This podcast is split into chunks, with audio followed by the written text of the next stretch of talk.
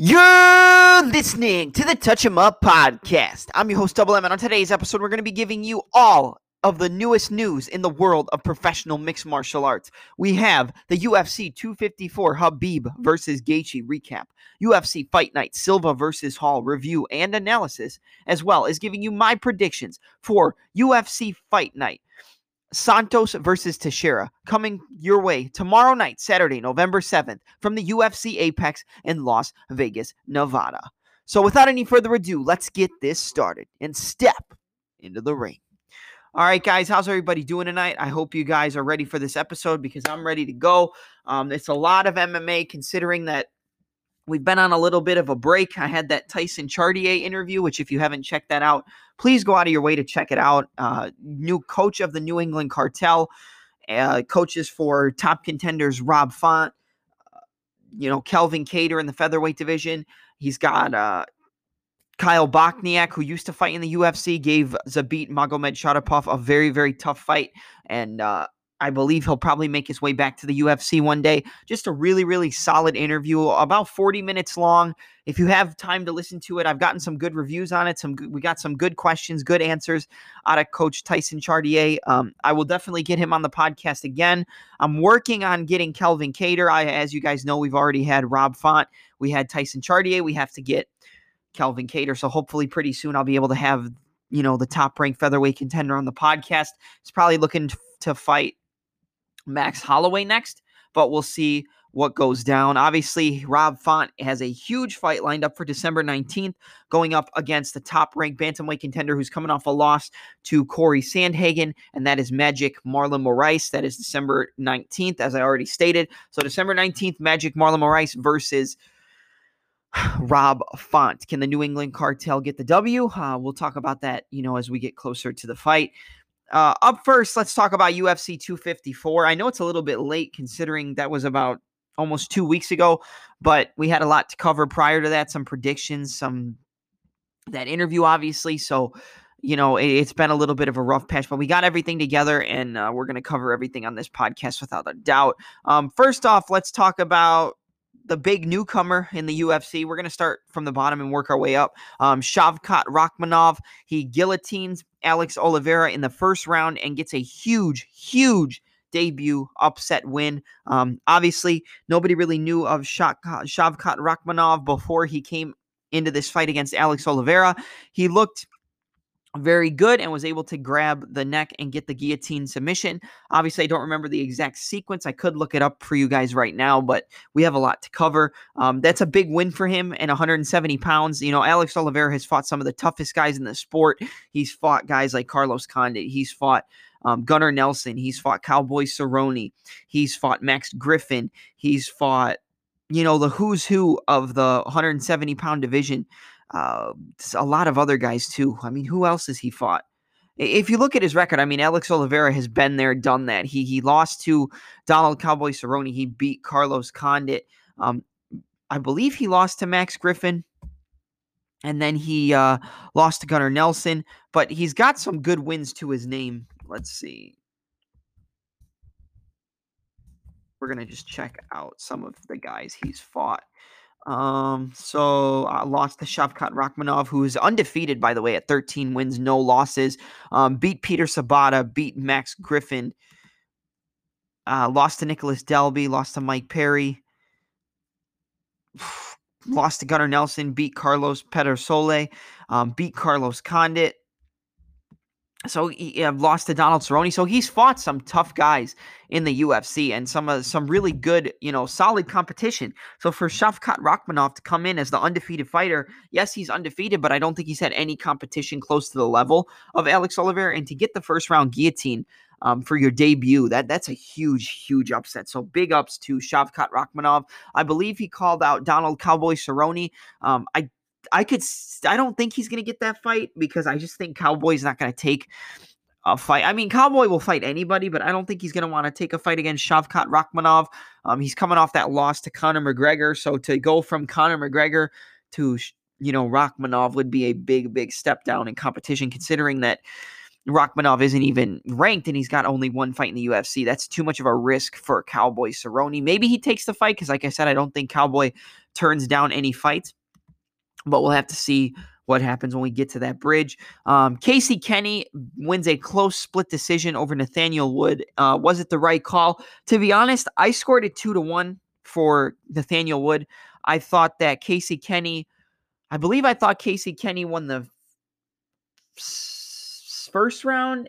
No, no, I think I gave the first round to Nathaniel Wood, the second round to Casey Kenny, and the third round to Nathaniel Wood.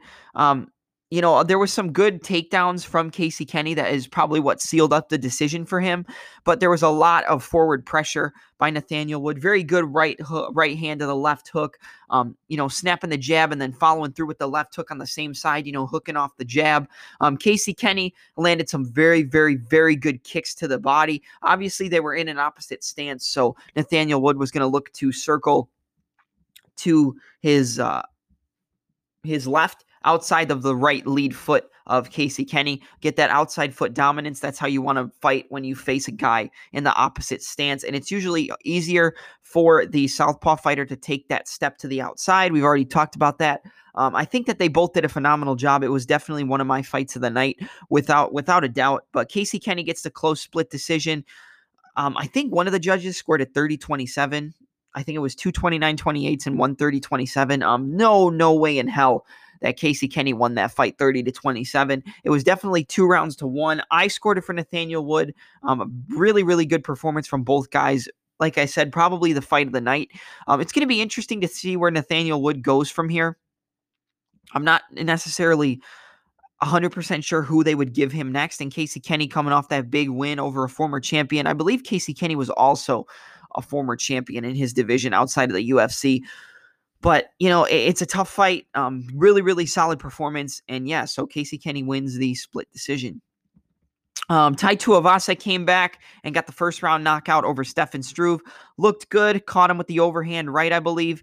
Dropped him up against the fence and finished him off. Um, big, big win for Tai Tuivasa. You know, he needed that win. He was coming off a couple back to back losses, I believe. Let me see.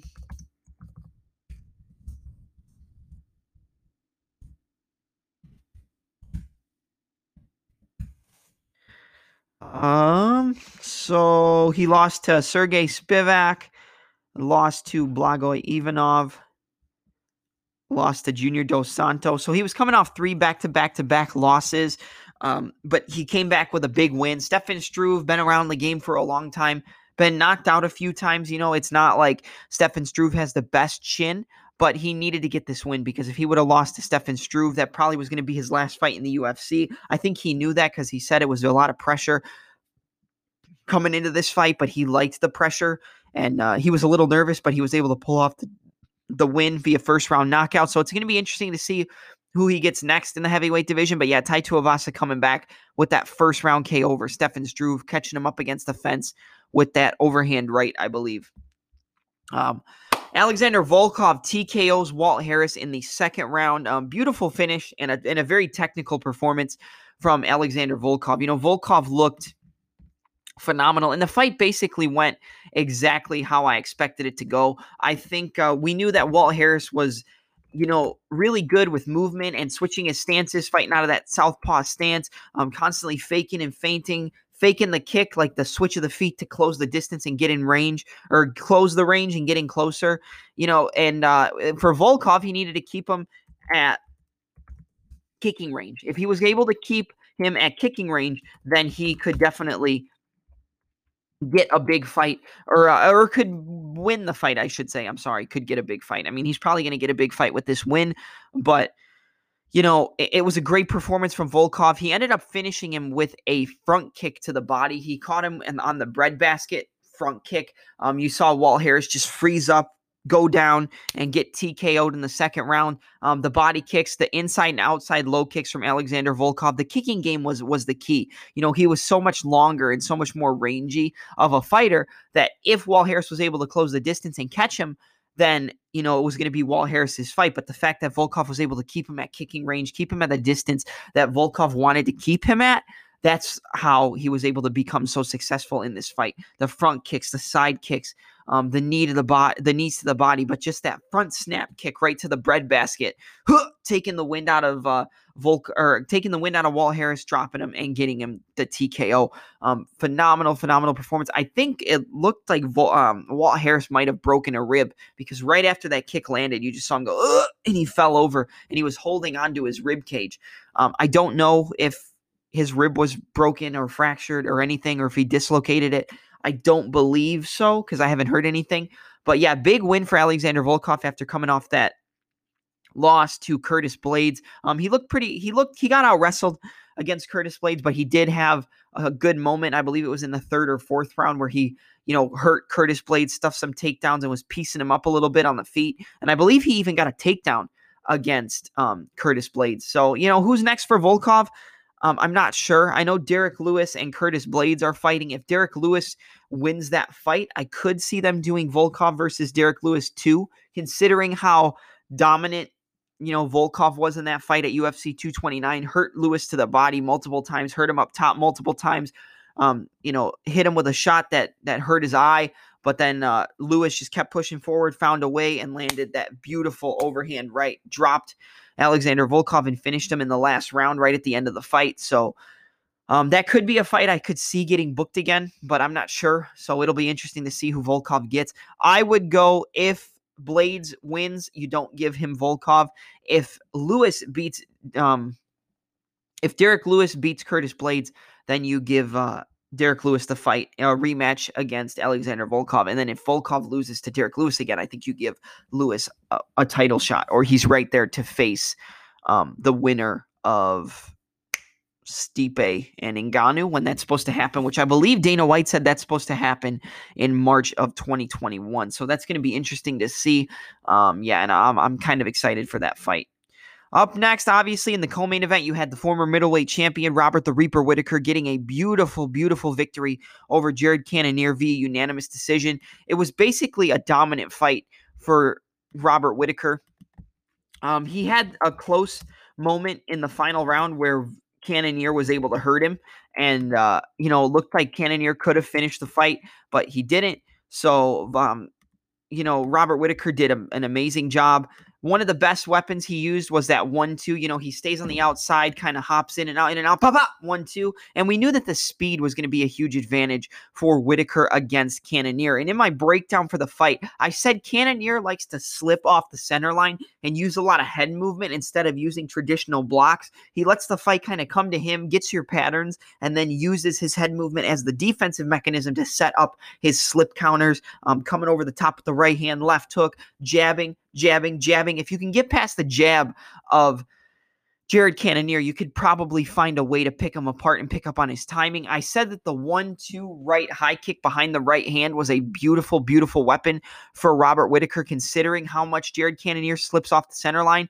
And you saw it in this fight. He used that up jab to the right hand, uh, Cannonier slipped to his left to avoid the right hand, but he ran right into the right high kick. I've talked about same side attacks on this podcast multiple times, and slipping off the center line of that right hand lines you up right into the line of fire for the right high kick because you're slipping off to your right side or to your left side, I'm sorry, but that is running you right into the, tra- the trajectory of the right high kick behind the hand. The punch hides the kick. It hurt Cannonier, stumbled him. Um, he ended up getting dropped. And uh, that was the biggest moment in the fight for Robert Whitaker, but it was a lot of just faking, stepping on the outside. Um, the low kicks of Jared Cannonier were probably his best weapon, um, but Whitaker used the low kicks as well. But Cannonier's best weapon in the fight was that low kick, trying to counter Robert Whitaker stepping in and uh, blast that lead leg, inside, outside kicks. Um, just constantly trying to take away the movement and take away the pep in the step of Robert Whitaker. Whitaker ca- uh, caught Cannonier stepping in, trying to throw the inside low kick with a couple left hooks. He did that against um, Darren Till as well, catching him coming in with that left hook off the break or catching him stepping into the clinch to land the left hook. Um, Whitaker, again, that right high kick, the right hand of the right high kick, um, stepping in with that right hand, Bop just kind of shifting his weight, using a shift to land that right hand, and constantly throwing high kicks. The high kicks of Robert Whitaker were the key against Jared Cannonier. He gets the win via unanimous decision. Um, they were talking about giving him a fight with Israel Adesanya. But obviously, as we know, Israel Adesanya is looking to move up to light heavyweight. He's going to go after the 205 pound championship against the current champion, Jan Blachowicz. Um, we're going to talk about that fight a little bit later on in the podcast, but I love that fight. Um, for Whitaker, after getting a dominant win over Cannonier, I think that if Okay, so we have Darren Till versus Jack Hermansson coming up in uh, December. So if if uh, Darren Till wins that fight, you don't give it to Robert Whitaker. I think Robert Whitaker, if if uh, Hermansson wins that fight, I think you do Hermansson versus uh, Jack Hermansson versus Robert Whitaker. Um, if Till wins, then Whitaker's in kind of a tough spot because Whitaker already beat Cannonier. He already beat Darren Till, so the only logical fight for him would be to fight Robert Whitaker. Um, or the only logical fight for him would be to fight Israel Adesanya. But if Adesanya is going up to light heavyweight, if he beats Blachowicz and uh, wins the light heavyweight championship, he said he would move between weight divisions. But I guarantee you that if he beats Jan Blachowicz, he's going to get to fight Jon Jones later on in the year, or probably mid 2021 or late 2021. I think that that's probably what's going to happen. Um, if he ends up losing to Jan Blachowicz, then he has to obviously get the he gets the medical suspension, and then you you know it goes on from there, and uh, we end up seeing what happens if Blachowicz beats Adesanya and that fight gets gets booked. Then you know it it takes away the middleweight champion. You'd have to set up a fight for the interim title, and it, it's just a mess. Um, I'm excited because I want to see what Israel looks like at 205 pounds, um, and it should be a good fight. And one thing I think that people are are discounting is that Adesanya, yes, he's a he's beautiful. He's a beautiful striker, the best striker in the UFC, in my opinion. And Blachowicz has been knocked out before. But the problem is Blachowicz is it has a very awkward style of striking, and he finds these little openings because he throws his shots weird. Sometimes he'll loop his punch over. He'll loop his punch and kind of drive it down into you. He doesn't throw it straight. He doesn't throw it as a traditional overhand. He kind of throws it on a like a corkscrew punch, and that can catch Adesanya with his head movement. Or when Adesanya comes in to try to counter, if Blachowicz can slip and come over the top or come up the center, um, there there is a, a path to victory for Jan Blachowicz, and I think a lot of people are counting him out saying that Adesanya is just a better striker. He's the better fighter all the way around. He's going to pick him apart at range. Yes, that's probably what's going to happen. But Blachowicz can definitely catch Adesanya. He's got very good body kicks. Um, we, we saw Paulo Costa try to set up the lead right switch kick and or the left switch kick to the body and the right um, power kick to the body against Adesanya. Um, even when he landed one or two of them, Adesanya was moving with the kick, moving away from it, so it took away the power. And if it was move, if he was moving towards it, he was at a far enough distance to where only the toes would probably connect on his stomach. So it would be hard for Blachowicz to set up that um, switch left body kick. He likes to throw out the right hand and then step back and twist his hips and pivot to throw that lead switch kick. Right hand pull back, kind of like a pulley effect to land that left kick to the body. Um, I'm excited for the fight. I hope that that is what you know gets booked. But we'll have to see as it goes on. But yeah, Robert Whitaker defeats Jared Cannonier via decision. And then obviously in the main event, Khabib Nurmagomedov defeats Justin Gaethje via a second round triangle choke, retires at 29 and 0, undefeated. The undefeated Dagestani phenom. Um, he made it look easy. And listen, I've heard a lot of people say, "Oh, how could you give Gaethje that first round? How could you give Gaethje that first round?" I'm going to say it right now. I gave Justin Gaethje the first round against Khabib.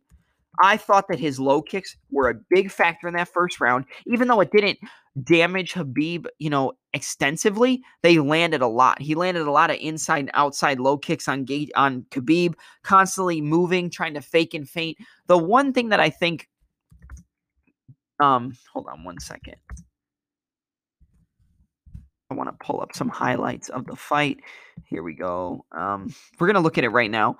So at the beginning of the fight, you know, Gaethje fought in a lowered stance, and he was constantly just trying to throw those inside and outside low kicks, uh, attacking the inside lead leg of Khabib. He was trying to go with that overhand right and then follow it through with the left hook. That's what landed a lot on Tony Ferguson in their fight was the right hand to the left hook or the overhand right to load up the left hip to then follow through with the left hook as the opponent circles away. Um, Khabib had very, very good distance management and footwork in this fight. He wasn't very close to Gaethje, and he wasn't at the distance that Gaethje wanted him to be at. Gaethje kind of was so worried about the takedown and keeping his lever, level lowered and constantly trying to biting on the fakes of Khabib to try to uh, uh stop the takedown, come up right hand, left hook, come over, jab, left hook. And Khabib was just kind of controlling the distance. Um, he would uh, deflect the overhand right by using that lead left hand frame um, and dipping off to his right side. And then uh, Gaethje tried to go with some jabs to the body. And every time Khabib tried to step in, Gaethje tried to meet him head on like a car crash as he stepped in, um, Gaethje would right hand, left hook. But Khabib knew that if he kept that frame on the shoulder or the head of Gaethje, that the left hook was going to go over the the hand and miss the head because of that frame and control of the shoulder. Um, Gaethje was landing a lot of good outside low kicks. He was slipping and circling away, landing an inside kick. He stuffed two takedown attempts from Khabib, and it was looking like it was going to be good for Gaethje. Um, there was a point where Khabib shot in on catching the inside low kick to a single, but Gaethje got his hips back and got the overhook, um, the whizzer on the arm and circled away. There was a point where Khabib tried to step in and close the range and go for the body lock takedown. Gaethje lowered his level, used that left overhook, turned into Khabib and stepped away and uh, he was just kind he was just moving too much. He was so worried about the takedown was Gaethje that Khabib was able to control the center of the cage. And usually Gaethje's the one who controls the center. But Gaethje was so worried about the takedowns that he wasn't worried control he wasn't thinking about the striking technique of Khabib. So he was always keeping his lower his level lowered every time Khabib would step in. Va, va, va, va, He was just constantly trying to take him out with power shots, land jabs to the body, keeping his level lowered and that was kind of you know allowing Khabib to open up a little bit in the striking. Um, you know, there was a point where Gaethje was doing pretty well circling against the fence, but he was moving so much in anticipation of the takedown that, um, you know, it was making it harder for Gaethje to set up his shots. Um, he tried to land a beautiful left high kick. It kind of just grazed off the head of Khabib. And uh, Khabib was so calm. He was pushing Gaethje back. He was kidding, trying to get him up against the fence. The best weapon for Gaethje was the, the low the low kicks, and we said that in the breakdown that the low kicks were going to be the advantage for Justin Gaethje. Um, Khabib had very very good defense. I said in the breakdown prior to the fight that Khabib's wrestling or Khabib's striking is a lot better than people give him credit for. He's very good with his footwork and movement and stepping in and popping the jab. And he's got that pullback style where he'll keep the right guard up and, and frame away with the lead left hand and just pull back and slip and uh, just get his head out of the way to try to avoid the shot. It's awkward, but he barely gets hit because of it. Um, but the low kicks, again, like I said, were the best weapon for Gaethje. But Gaethje just got pushed back too too much. Um, I believe there was a point where Gaethje landed a right uppercut, left hook as Khabib tried to step in and close the distance. Yeah, right uppercut, left hook, and it looked like it stunned Khabib a little bit, but Khabib just went right back on the pressure, landing the jab, trying to get Khabib or trying to get Gaethje's back to the fence to shoot the takedowns. At the end of the first round, he did end up getting a takedown. I believe he caught the kick of Justin Gaethje. Or no, he uh Gaethje kicked, and then on the retraction of the kick, as he planted his foot, he was up against the fence. Um, Khabib shot the double leg, turned the corner, and got Gaethje down. Got him in the triangle leg mount, like we said. Gaethje tried to control. Khabib went on the wrist control on the right side, stepped over into mount, and uh, set up a beautiful picture perfect armbar. And he tried to go with the bicep slicer to uh, break the grip of Gaethje and then eventually work to the like it was from an armbar position, but he set up like a triangle on the forearm of Gaethje. That is to break the grip that Gaethje used to defend the armbar and then to crush the bicep. It's called a bicep slicer or a bicep crusher. And uh, Gaethje could have got submitted with that, but he survived the round. And then we went into the second round, and that is where everything went south. Um, in the second round, Gaethje again tried to land the jab. He looked a little bit calmer in the second round, but he was so tired from worrying about the takedowns that he wasn't able to, uh, you know, get the best advantage in terms of slipping and uh, in terms of landing his shots that he wanted to land and get into a comfortable position. The leg kicks again, just constantly attacking the calf. Um, Khabib looked to get affected by the kicks, but his movement wasn't severely compromised. But then, obviously, leading up to the finish, I said that Gaethje had to make sure he kicked on the calf and he had to watch the retraction of his leg. So he landed the calf kick. Khabib followed the retraction of that right leg and transitioned into a takedown, spun around, um, dragged Gaethje to the ground, spun around, got his head around underneath the arm, went to the body lock, got the left hook in on the on the foot or on the leg. The uh, left leg of Gaethje, he got his left hook in. Gaethje tried to roll to his back to then eventually shrimp his hips out to the right, use the underhook and stand back up. As he shrimped, uh, Khabib stepped into the mount, got the got him flattened out in the mount, and then he used he used a triangle setup from the top position, which is very very tricky. So he got Gaethje to defend, and then Khabib stepped around the head, trapped the left arm or uh, trapped the right arm in the head, and uh, stepped around the head with the right leg, and then he controlled the. Uh, he almost looked to set up an armbar, so he he stepped around, had the arm controlled, the uh, right arm of Gaethje underneath his left armpit. He stepped back. Gaethje tried to roll in and stack Khabib. When somebody goes for a triangle, you want to stack the opponent and put your weight on them to break the grip. And you can either pick them up and slam them, which can either one break the triangle or two um, cause you know the triangle to get tighter. So he looked for the armbar. Gaethje stood up, tried to get the tried to slam him, but what Khabib did is he turned the corner to his left side. He turned the corner on the triangle, which tightens it up and it also gets you on a better angle to close off any of the remaining space between your thighs and the opponent's head and neck. So as he stacked them up, Khabib uh, got that triangle, turned the corner, and hooked the left leg of Gaethje. Now, a lot of people I think didn't see that leg hook. Do you know why you turn the corner and hook the leg of the opponent? You hook the leg of the opponent so that they cannot slam you. If you have control of their leg, they can't pick you up because you're controlling their base. And when he went to slam him, Khabib had control of the leg, turned the corner, pulled down on the head, and the minute that triangle was locked up, it only took about five, ten seconds. Gaethje tapped, the referee didn't see it, and he went to sleep. Um, Khabib defeats Justin Gaethje in probably one of the best performances of his career, gets the submission victory, and retires at 29 and 0. Khabib said that was it. He's done. Um, his father's wish was for this, or his mother's wish was for this to be his last fight, and that is what it's going to be. Um, lately, Dana White has said that he believes Khabib will come back for one more fight. I could see it. Um, if he comes back for one more, though, it has to be against George St. Pierre. I know George St. Pierre has, you know, vocalized being interested in that fight.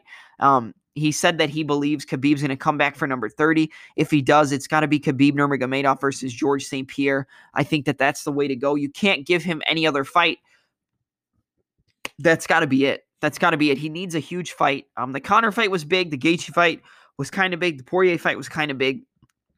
But the uh, George St. Pierre fight would be the biggest fight you could give a guy like Khabib. So I think that he might stay retired. If anybody's going to stick to their retirement wish, it's going to be Khabib because he's so disciplined and he cares so much about his family. Um, I think that if his family gives him a wish or, or asks him something, he's going to grant that wish and stick to it. Um, however, if he gets offered the George St. Pierre fight, I think we could see him come back. That would be the only fight I could see Khabib coming back for, though. So yeah, um, obviously undefeated, retires at 29 and 0, and what a what a dominant career Khabib had, and uh, you know, congratulations to him.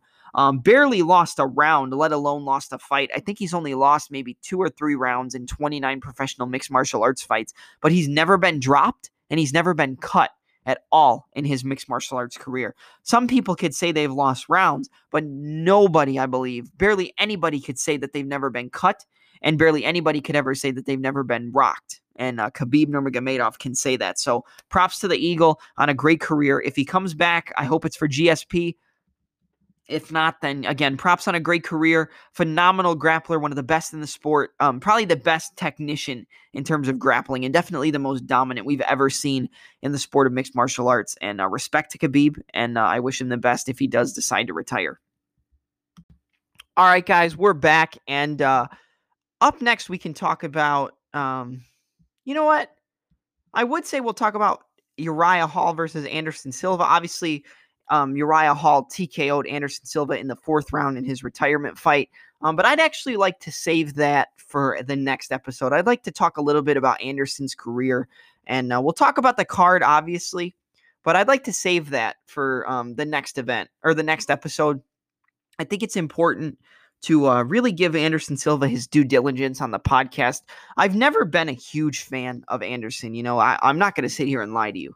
Um, I always wanted to figure out who was going to solve the puzzle of Anderson Silva. You know, who was going to be able to get past that matrix style? Who was going to be able to get past the herky jerky movement and the slipping and the countering?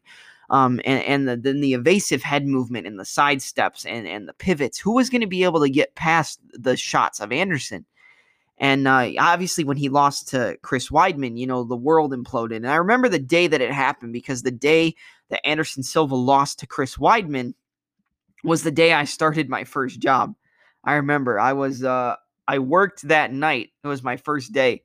And uh, I was so excited to see the Silva fight. So when I got off work, I ran home and I and I turned it on. And as I turned it on, it was the main event between Silva and your uh, Chris Weidman. And I remember Weidman stumbling him with that left hook, and then you saw Anderson do like that little like, uh, you know, I don't know what you would call it. He did like the the stanky leg, or you know, he did like the wobbly legs. You know, like he was on he was on skates. And then Weidman went one two, came back with the back fist on the left hand, or I think it was like a one two. I want to say one two back fist with the left or the right hand, and then uh, caught him with the left hook as he circled away. He thought he was out of range. Weidman stepped in, cracked him with that left hook, dropped him in. The I remember just jumping up, screaming because somebody finally figured it out. And then he fought Anderson again, and that's when Anderson broke his leg in the rematch against Chris Weidman. And uh, after that, that's where it kind of just all went downhill. He had that phenomenal fight against, you know, Michael Bisping. Um, amazing fight. If you haven't seen Bisping versus Anderson Silva, look up Michael Bisping versus Anderson Silva from UFC London, and uh, you're in for a treat because that fight was absolutely fantastic.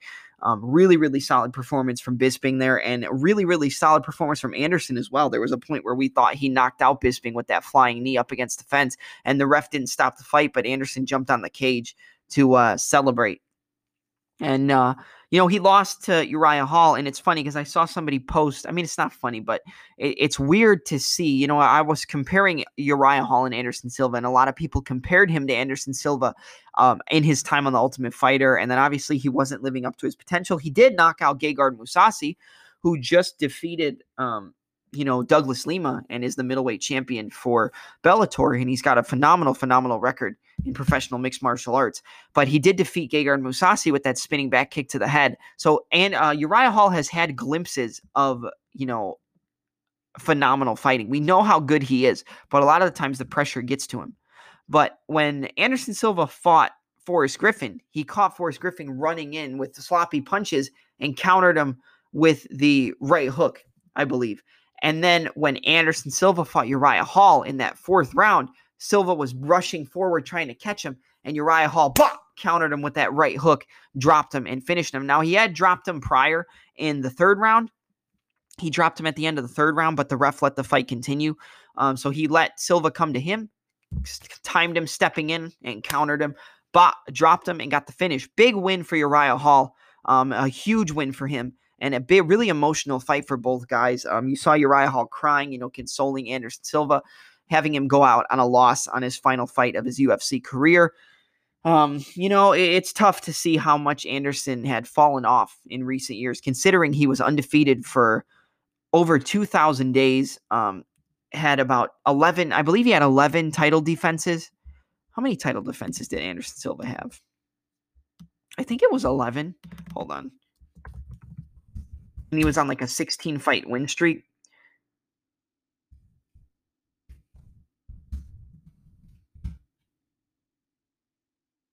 He had the record for the most title defenses and longest consecutive win streak. He defended his belt 10 times and won 16 fights in a row. So, Anderson, the, the Spider Silva, is considered to be one of the greatest of all time. I don't count him as the greatest of all time. My greatest of all time would be George Rush St. Pierre. I think you go GSP, then I think you go Khabib. Then I think you go Jon Jones. Then I think you go Anderson. So that's how I would rank my top four. GSP is the number one greatest of all time. Uh, Khabib is number two. Uh, and uh, Jon Jones is number three, and Anderson is number four. They both tested positive for PEDs. Did Jon Jones and Anderson Silva? So you kind of can interchange them. Um, but you know, you know what I mean. That's how I would rank my top four goats of the sport. If I was going to add one more, um, oof, I don't know. Um, if I was going to add one more, who could I add? Um, man, that's hard. I don't know. I just thought of the top four, but I hope you guys enjoyed that little list. Um, like I said, we'll talk more about Anderson Silva and Uriah Hall, the full card, on the next podcast. But uh, I just wanted to get that out for you guys really quick. Um, up next, let's talk about the fight coming up tomorrow night um, from the UFC Apex, Saturday, November 7th, 2020. That is UFC Fight Night Thiago Marreta Santos versus Glover Teixeira um, at the UFC Apex. And this is a phenomenal fight. Um, it was supposed to happen on, was it the October 31st card? Or, hold on. Let me see, because it was supposed to happen before, and then I believe Glover Teixeira tested positive for COVID 19. Hold on, Glover.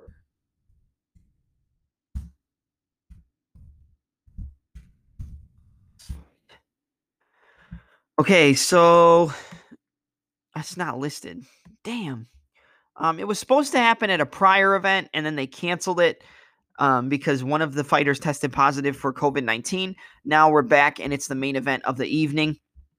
Obviously, Glover Teixeira is on a is on a big fight, is on a, a, a pretty lengthy win streak. You know, he beat Anthony Smith via KO. He beat Nikita Krylov. He beat Ion Cutelaba. He beat Karl Roberson and then he lost to Corey Anderson. The last fight he lost was on July 22nd, 2018. I don't know why I said it like this. July.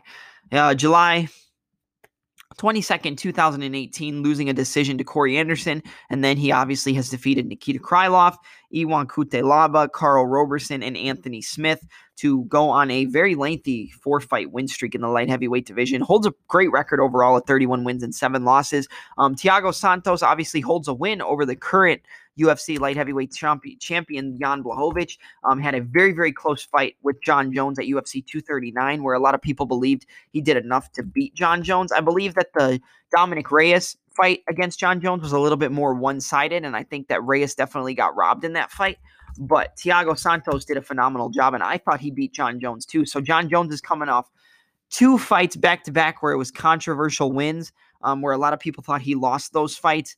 Um, but Thiago Santos, obviously, he tore his MCL, LCL, I think it was his ACL, MCL, LCL, and PCL all in his knee in the first or second round, and he fought five rounds to a decision and, and almost arguably beat, you know, Jon Jones. So it's interesting to see what Thiago Santos looks like after this long layoff. But let's talk about the rest of the card really quick, and then we'll get to the main card. Um, up, up first on the prelims, we have the feather in the featherweight division. You have Giga Chikadze, who holds a record of 11 wins and two defeats, going up against the newcomer Jamie the Afro Samurai Simmons, who holds a record of seven wins and two defeats. You know, Giga Chikadze is coming off that win over Omar Morales. I believed, I thought Omar Morales was going to get the job done. He obviously didn't. Um, the stance switches, the left body, body kick from Southpaw from Giga Chikadze was constantly landing on Omar Morales. You know, um, Giga Chikadze is a phenomenal, phenomenal kickboxer. I believe we talked about his kickboxing record on the podcast in the last episode,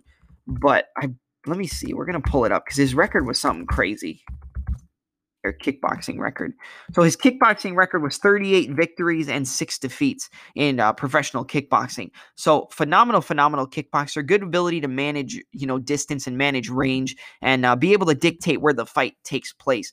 Um, you know, I like I said against Omar Morales, it was constantly when he stands in orthodox in an orthodox stance, he's very good with his punches. When he switches to southpaw, look for him to drive that left body kick in. Look for him to drive left high kicks, spinning back kicks to the body. Um, he's very good and very very good at controlling range and has very good movement. He's always in and out, kind of faking and fainting. Pop, pop, pop, pop, kick, kick, kick. His kicking game is his best weapon, but he has good striking overall. I mean, you don't get a 38 and 6 professional kickboxing record, fighting in glory of some of the promotions.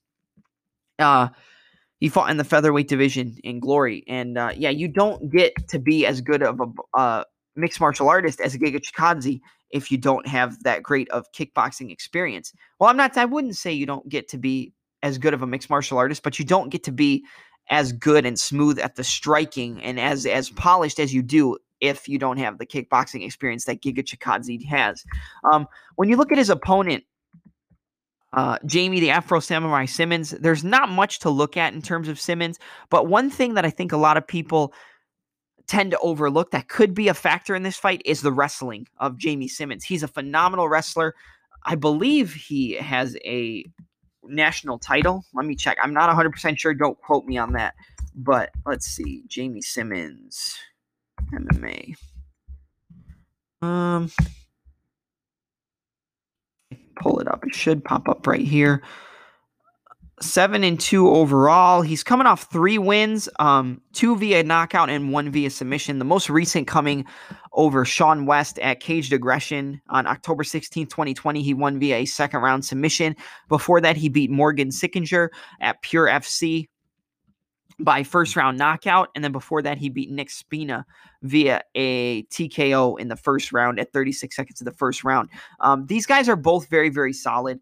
Um, I think that the wrestling of Jamie Simmons could give Giga Chikadze some problems. It might make him more hesitant to switch stances, and it might it'll definitely make him more hesitant to throw kicks to the body from that left side and throw high kicks and throw any type of kicks because Simmons can catch the kick, go head on the inside, transition to a single leg, catch the kick, turn the corner and dump him, catch the kick, shoot a double, transition to a body lock. He's got good wrestling and good top control from the bottom. However, he is good on the feet. He's got good movement in and out. It kind of stands in a side stance, kind of faking in and out, stepping in, stepping out of range, fake, fake and feint. Pop, pop. He's always looking to set up that overhand right and land the right hand. A lot of wrestlers you see, they're very good wrestlers and they have a barely, really, really good power right hand. Um, kind of like a Dan Henderson. He's not the same. He moves more than Dan Henderson and he has a little bit more weapons or, or he has more weapons at his disposal than does a guy like, you know, Dan Henderson. But that was just a, a quick comparison that I thought paid dividends in this breakdown of this fight.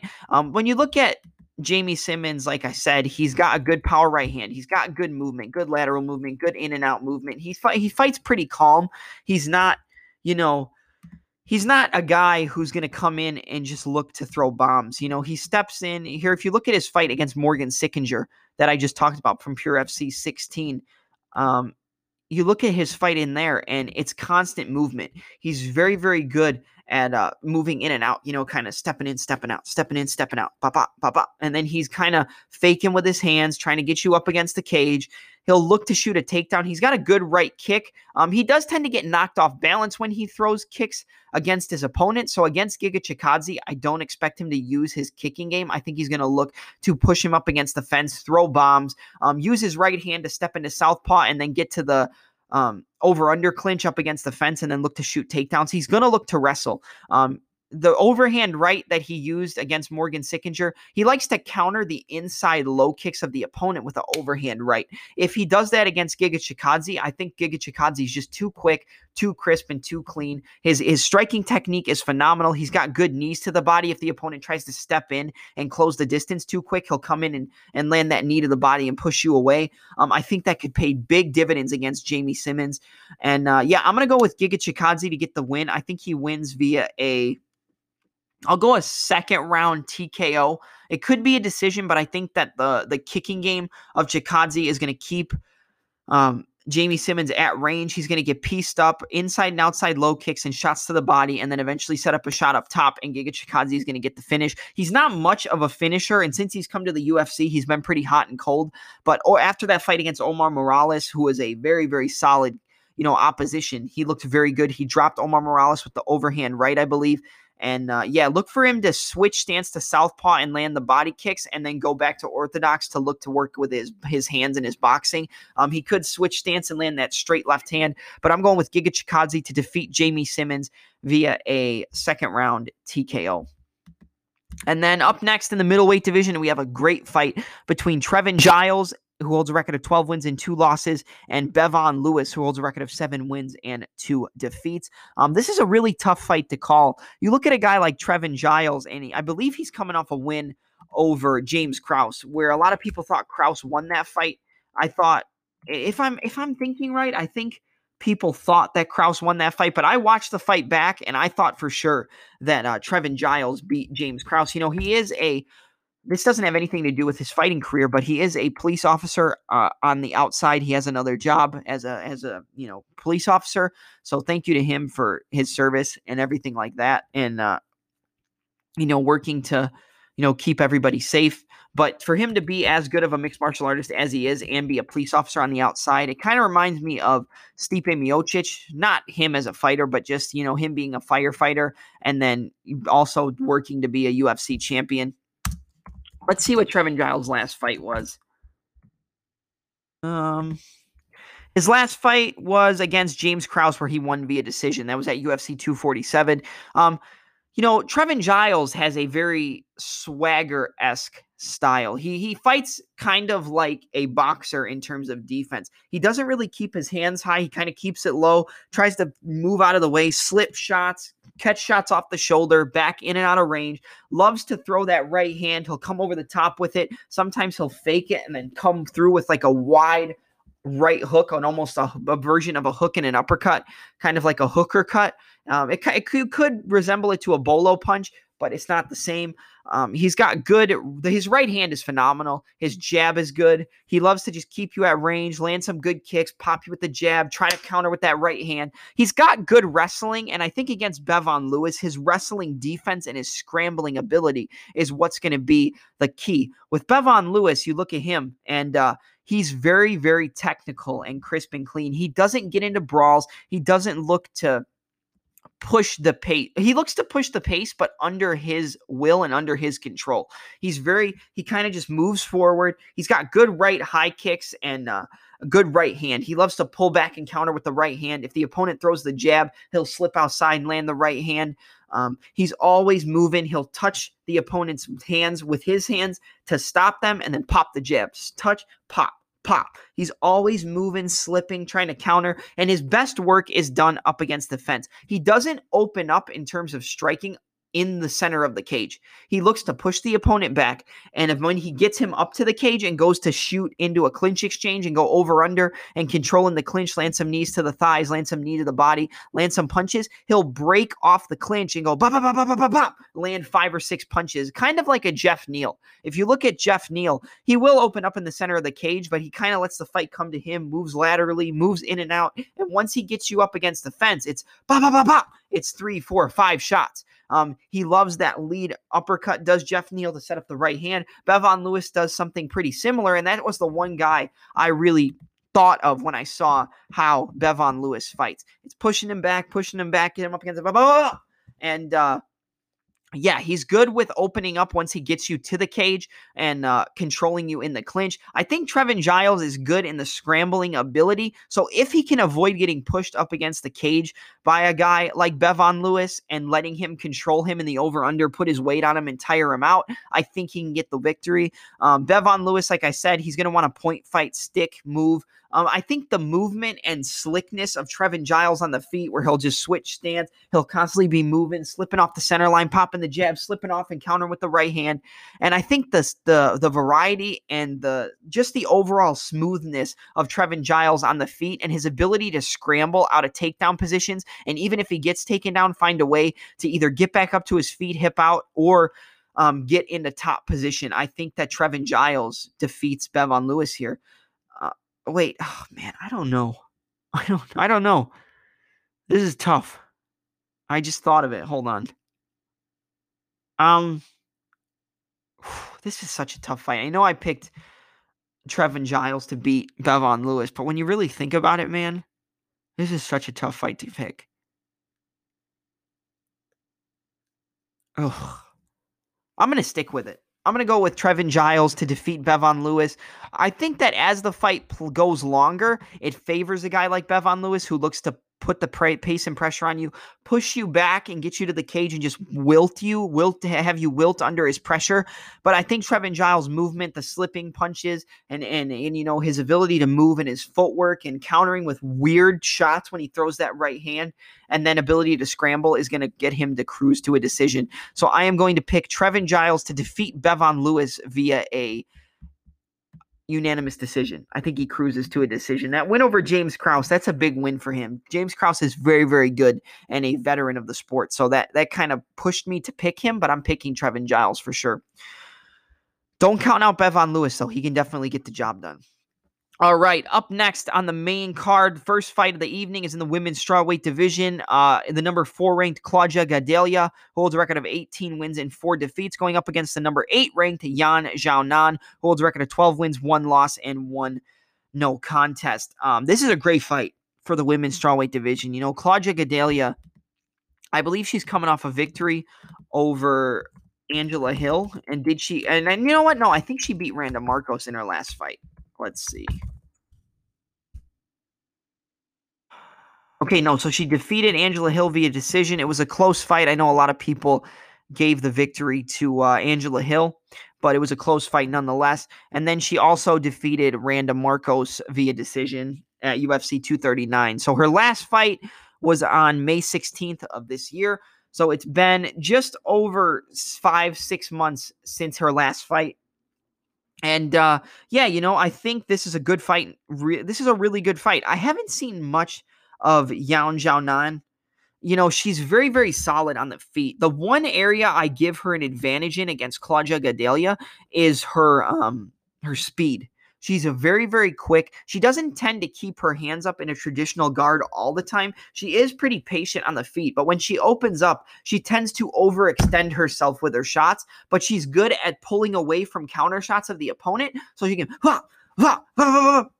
and just counter and find a way to get on the ins or uh, to counter you stepping in. With Claudia Gadelha, she loves to keep her hands high, move around. She likes to throw some kicks. She's a very, very good grappler. I could see her looking to you know, tra- uh, resort to her grappling in this fight. And I think that, you know, Angela Hill gave Yan Xiaonan a lot of trouble with her grappling and her submission attempts. I believe she almost caught her in a triangle choke at the end of the second round in their fight.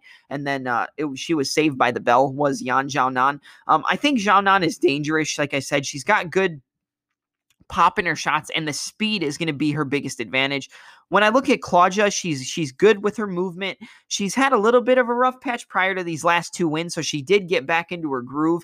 Um, she's worked with Mark Henry, I believe. So her boxing and her slipping and countering, she likes to go right hand, step forward into southpaw, and land the right hook. Somebody else you saw use that recently was Anderson Silva against Uriah Hall. So she'll step forward with the right hand, and then as the opponent circles to their left, she'll step forward and cut him off stepping into southpaw with the right hook. I think that could work against Xiaonan because she pulls back and pulls away from the shots and throws wide counter shots. Um, I think that that could be a big weapon for Claudia Gadelha against Yan Xiaonan. And looking at recent performances against each of the fighters, I think Claudia Gadelha obviously has a win over Angela Hill. Yan Xiaonan lost to Angela Hill. So if you're going off MMA math, which we know we can't count on all the time, you know, it's not the most uh, effective way to judge who's going to win a fight. But I think that Claude just fought the better competition. Xiaonan's no joke. I mean, 12 wins, one loss, one no contest to 18 and 4. Um, it could be time for the newcomer to step in and take over the division. But I think Claudia's wrestling, her strength in the clinch exchanges, and her top control is going to win her rounds. I think on the feet, she's good technically enough to counter the wide shots of Yan Xiaonan. And uh, yeah, I think that Claudia Gadelha wins this fight via a unanimous decision. Up next in the middleweight division, a fight I'm really, really looking forward to. You've got the number 15 ranked Ur- Hurricane Ian Heinisch, who holds a record of 14 wins and three defeats, going up against Brendan All in Allen, who holds a record of 15 wins and three defeats. Um, when it comes to this fight, you know, breaking it down stylistically, the Hurricane Ian Heinisch, you look at his last fight against Gerald Meerschaert, and he's very, very good. His striking looked so much better in the fight against Meerschaert than it ever did before in his professional mixed martial arts career. One thing I noticed is that in other fights, like against Derek Brunson, when he got pushed back with pressure fighters and he got close to the fence, he wasn't very good at moving laterally against the fence and controlling the distance. Derek Brunson was able to find a way to close the distance and make him uncomfortable in slipping shots against the cage and then enter into clinch exchanges. When you look at the fight against Gerald Meerschaert, Meerschaert tried to push him back on multiple occasions to the fence, and Ian Heinisch was good at circling, um, stepping on angles, and then when he got to the fence, he would frame away, um, control the distance with that lead hand, kind of like a Jon Jones, and circle away from the fence and never get trapped by Meerschaert. And then eventually, obviously, he was moving in and out. He's always moving, is Ian Heinisch. He's constantly, he would touch the lead hand to Gerald Meerschaert and counter and throw that outside low kick.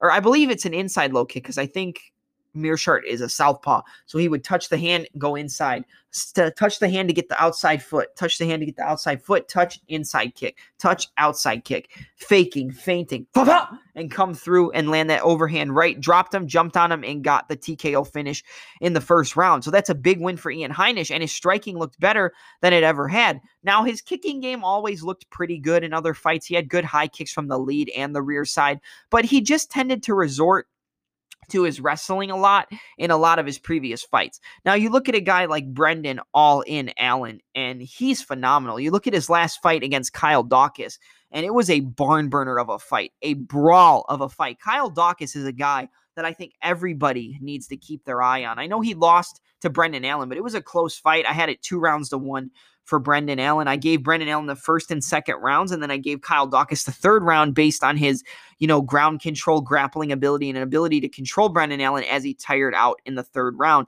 Now, I think both of these guys have problems with cardio when it goes to the third round. I think the first two rounds are going to be you know, dangerous for both guys. You know, Brendan Allen has a win over Kevin Trailblazer Holland, which looks very good right now considering the win streak that Kevin Holland is on. He just came off a win over Charlie Ontiveros in uh, at UFC Fight Night Silva versus Hall, which we'll talk about more on the next podcast. And uh, he had a win prior to that against um, Darren Stewart, Darren the Dentist Stewart. Prior to that, he had another victory over somebody else. But Brendan Allen was able to avoid the submission attempts of Kevin Holland and then lock in a rear naked choke, get the back, and get the submission. Brendan Allen has good striking, but his main weapons are his bread and butter is his grappling ability. His kicks are very good. I think the body kicks could be very beneficial against a guy like Ian Heinisch, who's going to look to move around. You're going to want to time him circling and catch him with some body kicks. Um, try to slow him down, slow down the movement and the footwork, and then eventually work your way into into clinch positions over under and look to get the submission. That is where Brendan Allen shines. His grappling, his ability to lock up submissions is phenomenal. He's got good striking. He's got really good striking in terms of landing, you know, power shots, landing kicks, but his main bread and butter is in scrambles, getting the body lock, controlling the wrist on the on the ground, like kind of like the Dagestani handcuff and landing punches to eventually get you to expose your back, get your back, take your neck, and get a rear naked choke.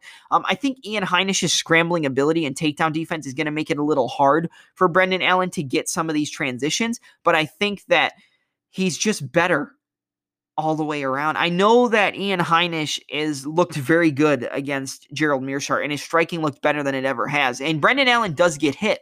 So he could tend to get hit in this fight and hurt by Ian Heinisch um, because of how explosive he is. But I think Brendan Allen is just the overall more well-rounded mixed martial artist, and I think he's going to find a way to um, in the Derek Brunson fight, he didn't get traditional takedowns. He was able to get takedowns in off of missed strikes and off of overextending on shots from Ian Heinisch and then mm. trying to take the body lock or trying to slip a shot, slip underneath and get the body lock and work for takedowns from there. I think that that is a place where Brendan Allen is very, very solid. I think his striking on the feet, I think Ian Heinisch is going to have a little bit of an advantage in terms of the striking, but I think setting up – grappling transitions and setting up submission attempts from the feet in terms of slipping a shot, getting the body lock, going underneath and looking for submissions, or slipping and countering, and uh, you know, slipping and countering, or shooting a single leg, taking him down, getting his back, getting the hooks in. I think he's gonna f-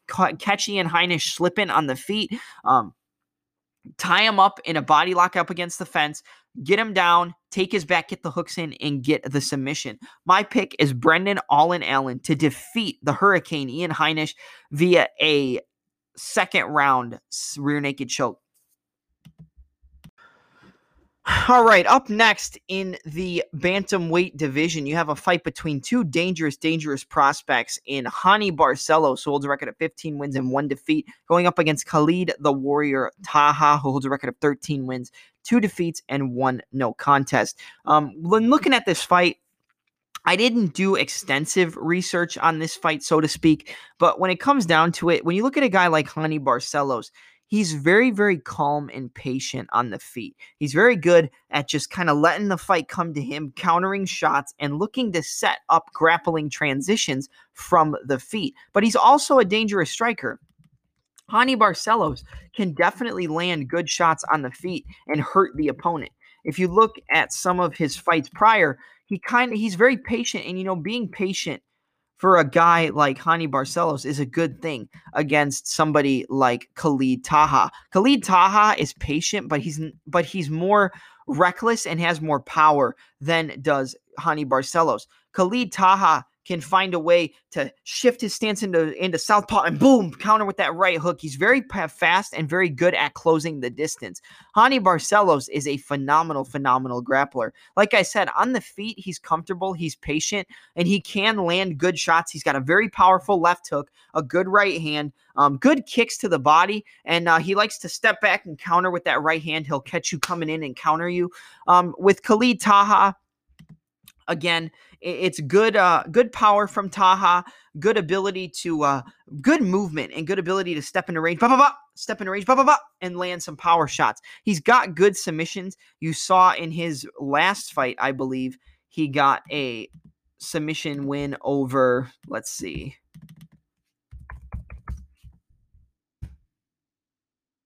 Um, he got a submission against Bruno Silva. And then prior to that, he knocked out Boston Salmon at UFC 236 in a fight where I believe he was a huge underdog. A lot of people thought that Boston Salmon's boxing and the fact that he shared the amateur circuit with uh, the Nationals in boxing with Errol Spence Jr., um, they were on the same circuit. I believe they fought each other actually. Um, he got the win again. Like I said, he I think he was in orthodox. He stepped forward into southpaw and popped him with that right hook bop, boom, or with that left hook, I'm sorry, but by switching stance and put it in the power hand, bop, bop, bop. And uh, he landed that, dropped him, and got the finish in the first round in 25 seconds. So Khalid Taha can come in and shut your lights out. But he's also got good submissions, like I said, against uh, Bruno Silva. The one area we thought in that fight that Khalid Taha was going to have the advantage was on the feet. And then with Bruno Silva, he was going to have the advantage in the jiu-jitsu. I believe Silva was out grappling him early on in the fight and out positioning him on the ground, controlling him. But Khalid Taha found a way to lock up an arm triangle and get the submission victory, which is a big win for him because we didn't think that that's where he was going to be able to win that fight. Now, with Raoni Barcelos, he's got good striking, like we said. He can land good shots, but his bread and butter in terms of his overall game is his jujitsu. He's looking to lock up lock you up. He's looking to take your back, get the hooks in, control your wrists, get the arm under the chin, and get the submission and control you on the on the ground. Now, with guys who are such dangerous grapplers, it it opens up the striking because your opponent is hesitant to come in and try to land shots on you. And like I said, Raoni Barcelos has good power, good right hand, a vicious, vicious left hook. But if he's going to win against Taha, he's going to look to set up his grappling. And since Taha is probably the faster, more explosive fighter on the feet and has an ability to close distance quicker than Raoni Barcelos, I would expect him to, uh, you know, I would expect him to look to shoot under the the punch attempts, look to get him to overextend and shoot. But he has good striking. There was a point where people thought he looked like a prime Jose Aldo when he knocked out uh I forgot who the opponent's name, what the opponent's name was, but it was an uppercut overhand right, looping uppercut overhand, uppercut overhand, and he dropped the opponent and knocked him out, looking like a prime Jose Aldo. So even though he's so dangerous on the ground, he's almost equally as dangerous on the feet. I think that Khalid Taha is the better striker, but Barcelos has good head movement, slipping, ripping to the body, coming up top, kind of letting the fight come to him because, like I said, he's very patient and tactical. With Khalid Taha, he's a little bit more anxious, a little bit more overextending, and looks to just knock you out and land some shots. But again, he does have good grappling as well and has gotten a arm triangle choke over a guy in, I believe his name what did I just say? Uh, uh, triangle cho- or arm triangle choke against Bruno Silva in a fight where we thought Silva was going to have the jiu-jitsu advantage. So this is a close fight. It's definitely a fight to keep your eye on. But if I got to go with a winner, I'm going to go with Raoni Barcelos to get the victory via a second round submission. I think he finds a way to get Taha on the ground, get him to over uh, get him to panic a little bit and open up his back. And then Barcelos takes his back, gets the hooks in, gets the rear naked choke, and gets the finish. So I'm going to go with Raoni Barcelos to defeat Khalid Taha via a second round rear naked choke. All right, up next in the co main event of the evening in the heavyweight division, you have a former veteran of the sport and a former heavyweight champion, I believe, in the UFC. That is Andre the Pitbull Arlovsky. He was a former UFC heavyweight champion. I don't know why I said I believe. I know he was. Um, his, his record overall is 29 victories, 19 defeats, and two no contests. Um, you know, he's just, once you fight for a very long time, especially in the heavyweight division, your chin tends to go. And uh, he's facing Tanner Boser. Tanner the Bulldozer Boser, who holds a record of 19 wins, six defeats, and one no contest. Tanner Boser is on a bit of a win streak. He had that brutal, brutal victory over. Hold on, I can't think of the guy's name. Tanner Boser. All right, Tanner Boser has a first round, second round KO over Rafael Pessoa, who uh, he he caught him with a wide left hook and uh, you know hurt his eye. I think he might have broke his orbital bone, dropped him, and finished him. And then prior to that, he had a first round knockout victory over Felipe Lins um, at two minutes 41 seconds of the first round. And it looked phenomenal. I mean, he countered, he landed the overhand right over the jab, um, Felipe Lins kind of stumbled, and then Boser just opened up with right hand, left hook, left uppercut, right hand, left hook. Caught him with a left hook, a right hand, I believe. As he went down on the ground, he landed a left back fist and smacked his head off the canvas and knocked him out. It was like a six, seven, eight shot combo, and it's very, very quick. Tanner Boser's movement, footwork, lateral movement, in and out movement, ability to switch stances. You know, he'll stand in an orthodox stance. He'll throw that right hand switch to southpaw to set up the wide left hook. I believe that actually might be the punch that he caught Rafael Pessoa with. I believe he's he shifted his weight. He was in orthodox through the right hand swift to southpaw, came over the top with a beautiful left hook.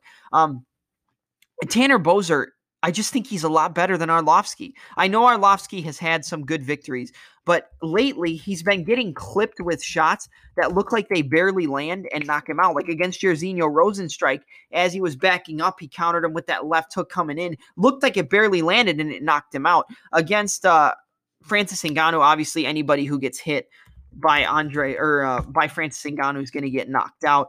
Um, he's coming out. He beat Felipe Lins via decision, and Tanner Boser knocked Felipe Lins out in the first round. Now, again, you can't go off of MMA math, but Arlovsky has adopted more of a point fighting style, trying to move laterally, trying to pop opponents with the jab and catch them. Um, he defeated Ben Rothwell via decision, lost to Jairzinho Rozenstruik by knockout. Um, lost to Augusto Sakai via decision. What else? What else? Um, Lost to Shamil Abdurakhimov by decision, lost to Tai Tuivasa by decision. He fights in more of a point fighting style. And against a guy like Tanner the Bulldozer Boser, who's going to look to come in and land vicious punches, use switch stances, use lateral movement, I think that the switch stance combinations where he's going to look to shift his weight, step into southpaw and land that left hook, or land the right hand switch to southpaw, right hand switch and land the right hook on the exit. I think he's going to catch Andre Arlovsky. I think his chin is just too deteriorated at this point. I think this is an easy easy win for Tanner Boser. Obviously, Arlovsky's a veteran. He might have a few tricks up his sleeve, but I'm going with Tanner the Bulldozer Boser to get the victory via a first round knockout. okay, now we move to the main event of the evening, the fight we've all been waiting to talk about in the light heavyweight division. You have the number one ranked former light heavyweight title challenger, Thiago Marreta Santos, who holds a record of 21 victories and seven defeats, going up against the number three ranked Glover Teixeira, who holds a record of 31 wins and seven defeats. And uh, Anthony uh, Glover Teixeira coming off that phenomenal win over Anthony Smith, where it looked like he was getting beat in the first two rounds. Anthony Smith was putting it on him, and then Glover Teixeira just found a way to push forward, get Anthony Smith to tire himself out by opening opening up and overexerting himself. Right hand, left hook, pop, pop, pop. Caught him with a left hook, dropped him boom, boom, boom, jumped on top of him, got it, got control on the ground, landed some vicious shots. They went to the fourth round. Um, you know, he dropped him again, I believe. I think it when he dropped him with that left hook, it was in the fourth round. Pop, pop, pop, dropped him, jumped on top of him, and uh, you know, a constant ground and pound, ground and pound, ground and pound. Um, Anthony Smith said, I think my teeth are falling out. He took so many unanswered shots in that third and fourth round. And uh, let me see, actually. Hold on.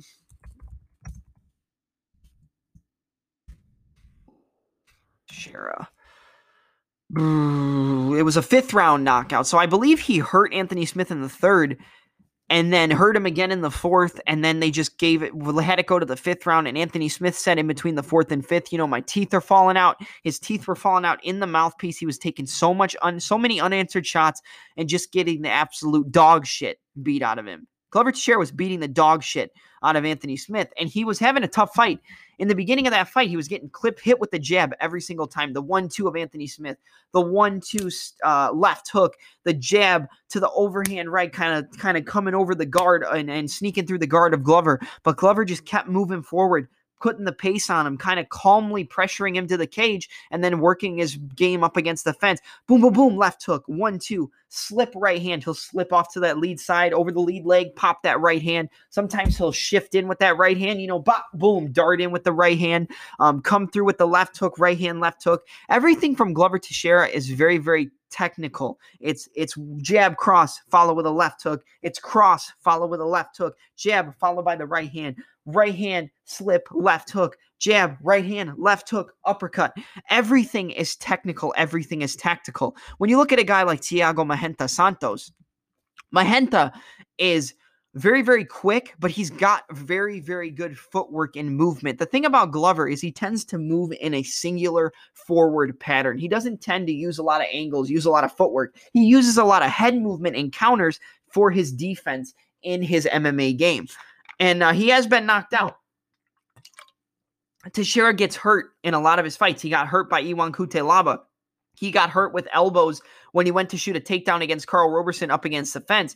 He got um, knocked out by Anthony Rumble Johnson, which that's you know nothing to be ashamed of because if Rumble catches anybody on the chin, unless your name's Daniel Cormier, he's gonna knock you out.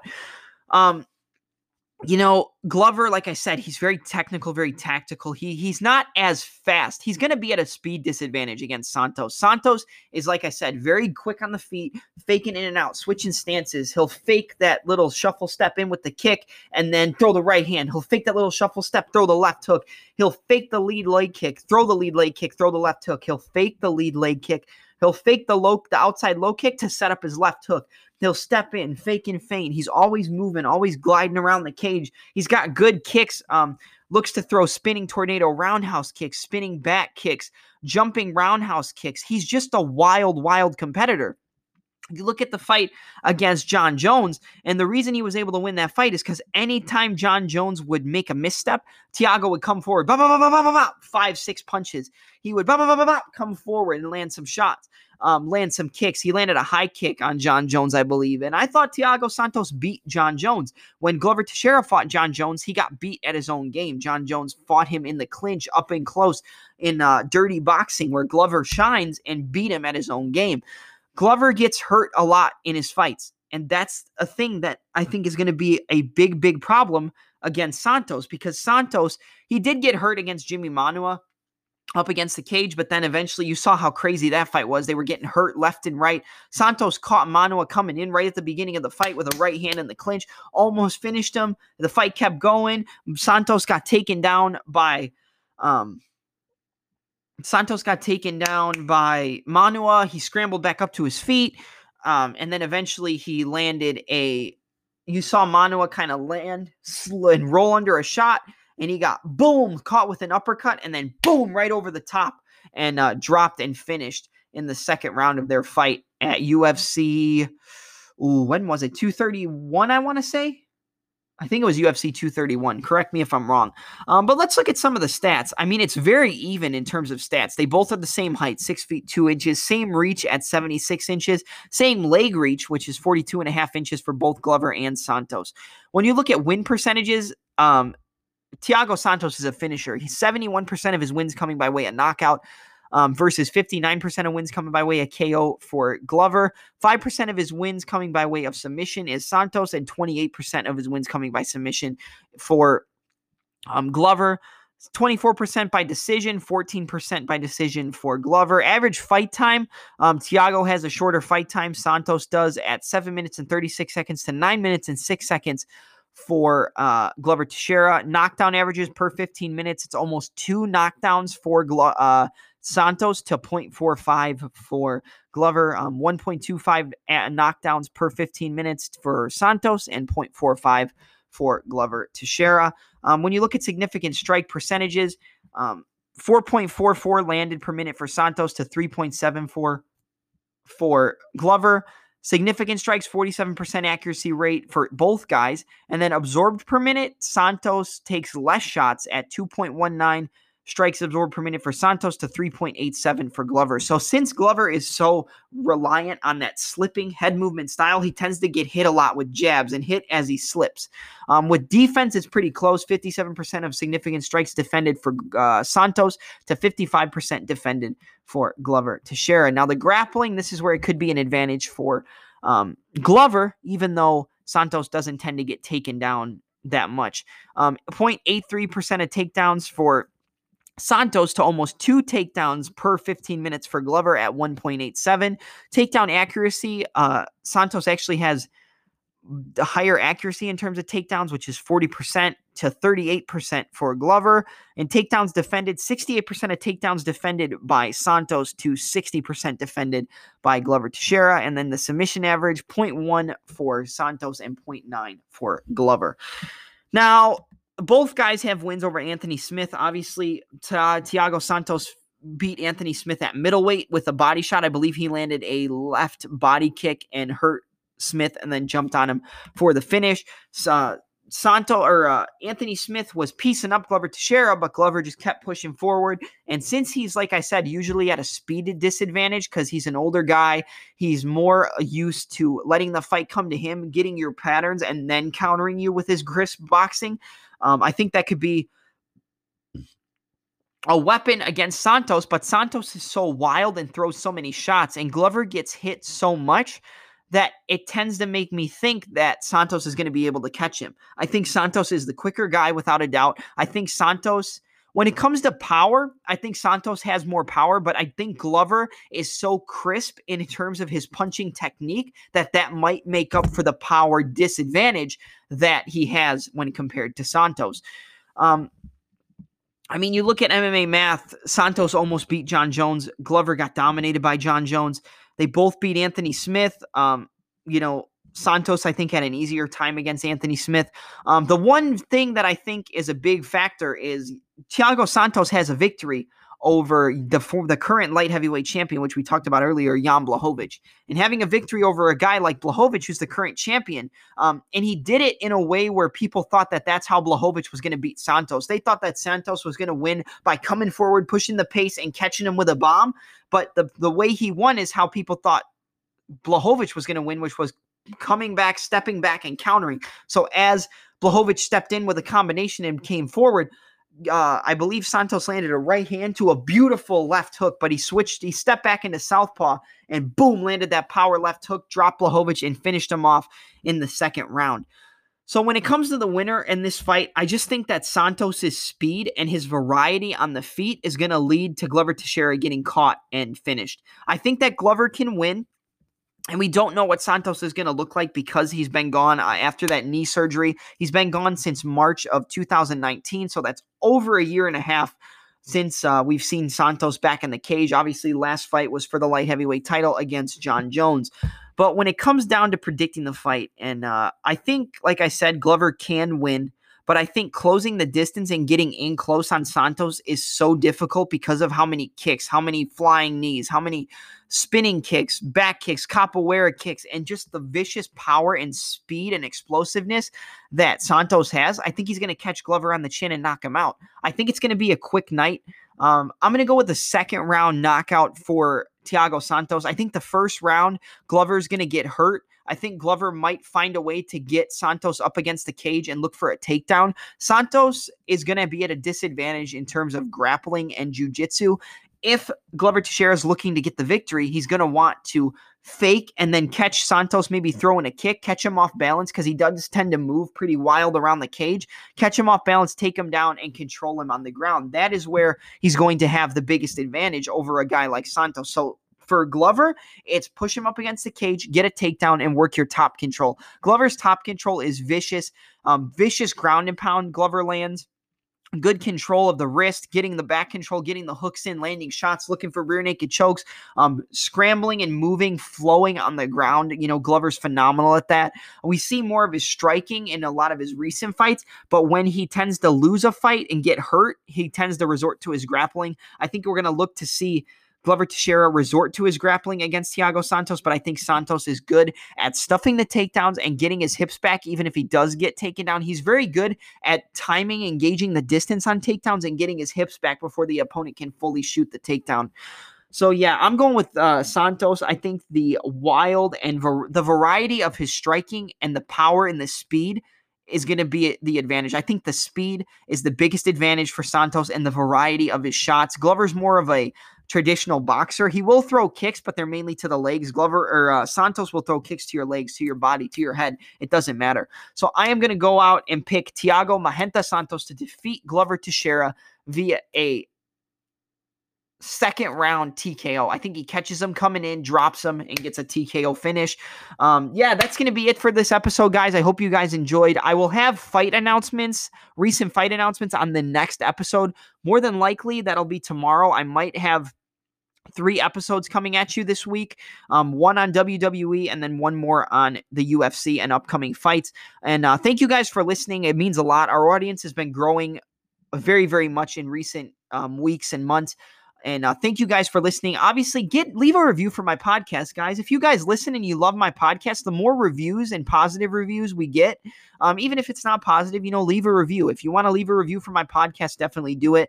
Um, obviously, you could leave it on Apple Podcast. My podcast is available anywhere you can get your audio podcast. That includes Apple Podcast, Google Podcast, Anchor, Stitcher, Overcast, and many, many more. Um, thank you guys for listening. I'm your host, Double M, and I'm out. Have a good night, everybody. All right.